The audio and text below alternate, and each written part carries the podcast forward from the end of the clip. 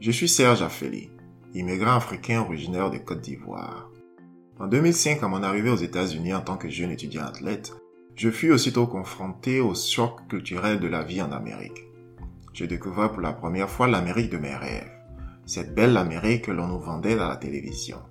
L'Amérique des gratte-ciels, des grandes avenues, des grands malls, des maisons de luxe et des superstars qui roulent en limousine, boivent du champagne et mangent du caviar à longueur de journée. Je dois t'avouer que j'étais épaté et envieux. Mais très vite, je réalisais que cette image d'Eldorado ne représentait qu'une infime minorité de la population américaine. Aux États-Unis, 99% des richesses sont concentrées entre les mains d'une petite minorité qui ne présente que 1% de la population.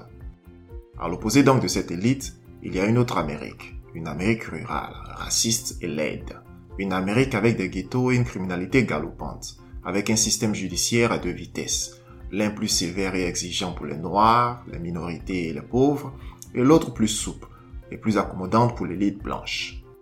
Une Amérique où une partie des Américains perçoivent les immigrants africains comme des individus sous-cultivés, sous-éduqués et ou porteurs de maladies.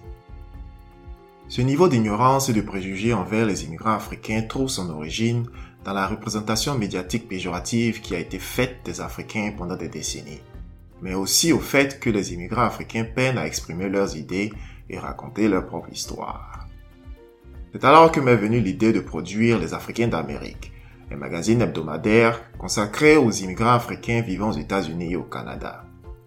Ici, nous parlerons de sujets de société, d'économie, de santé, d'éducation, d'immigration et de bien d'autres sujets auxquels fait face la diaspora africaine.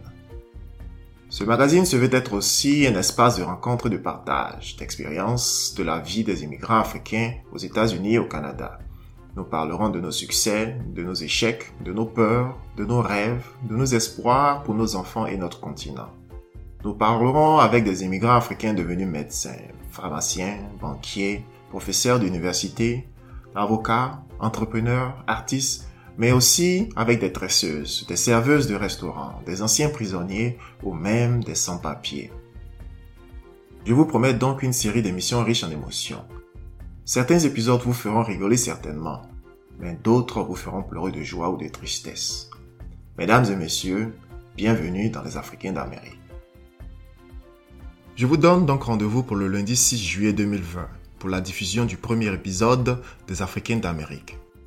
Pour ce premier épisode, je recevrai Dr Francis Vaudier Jr., un immigrant africain originaire de Côte d'Ivoire et l'un des rares chirurgiens orthopédistes africains des États-Unis.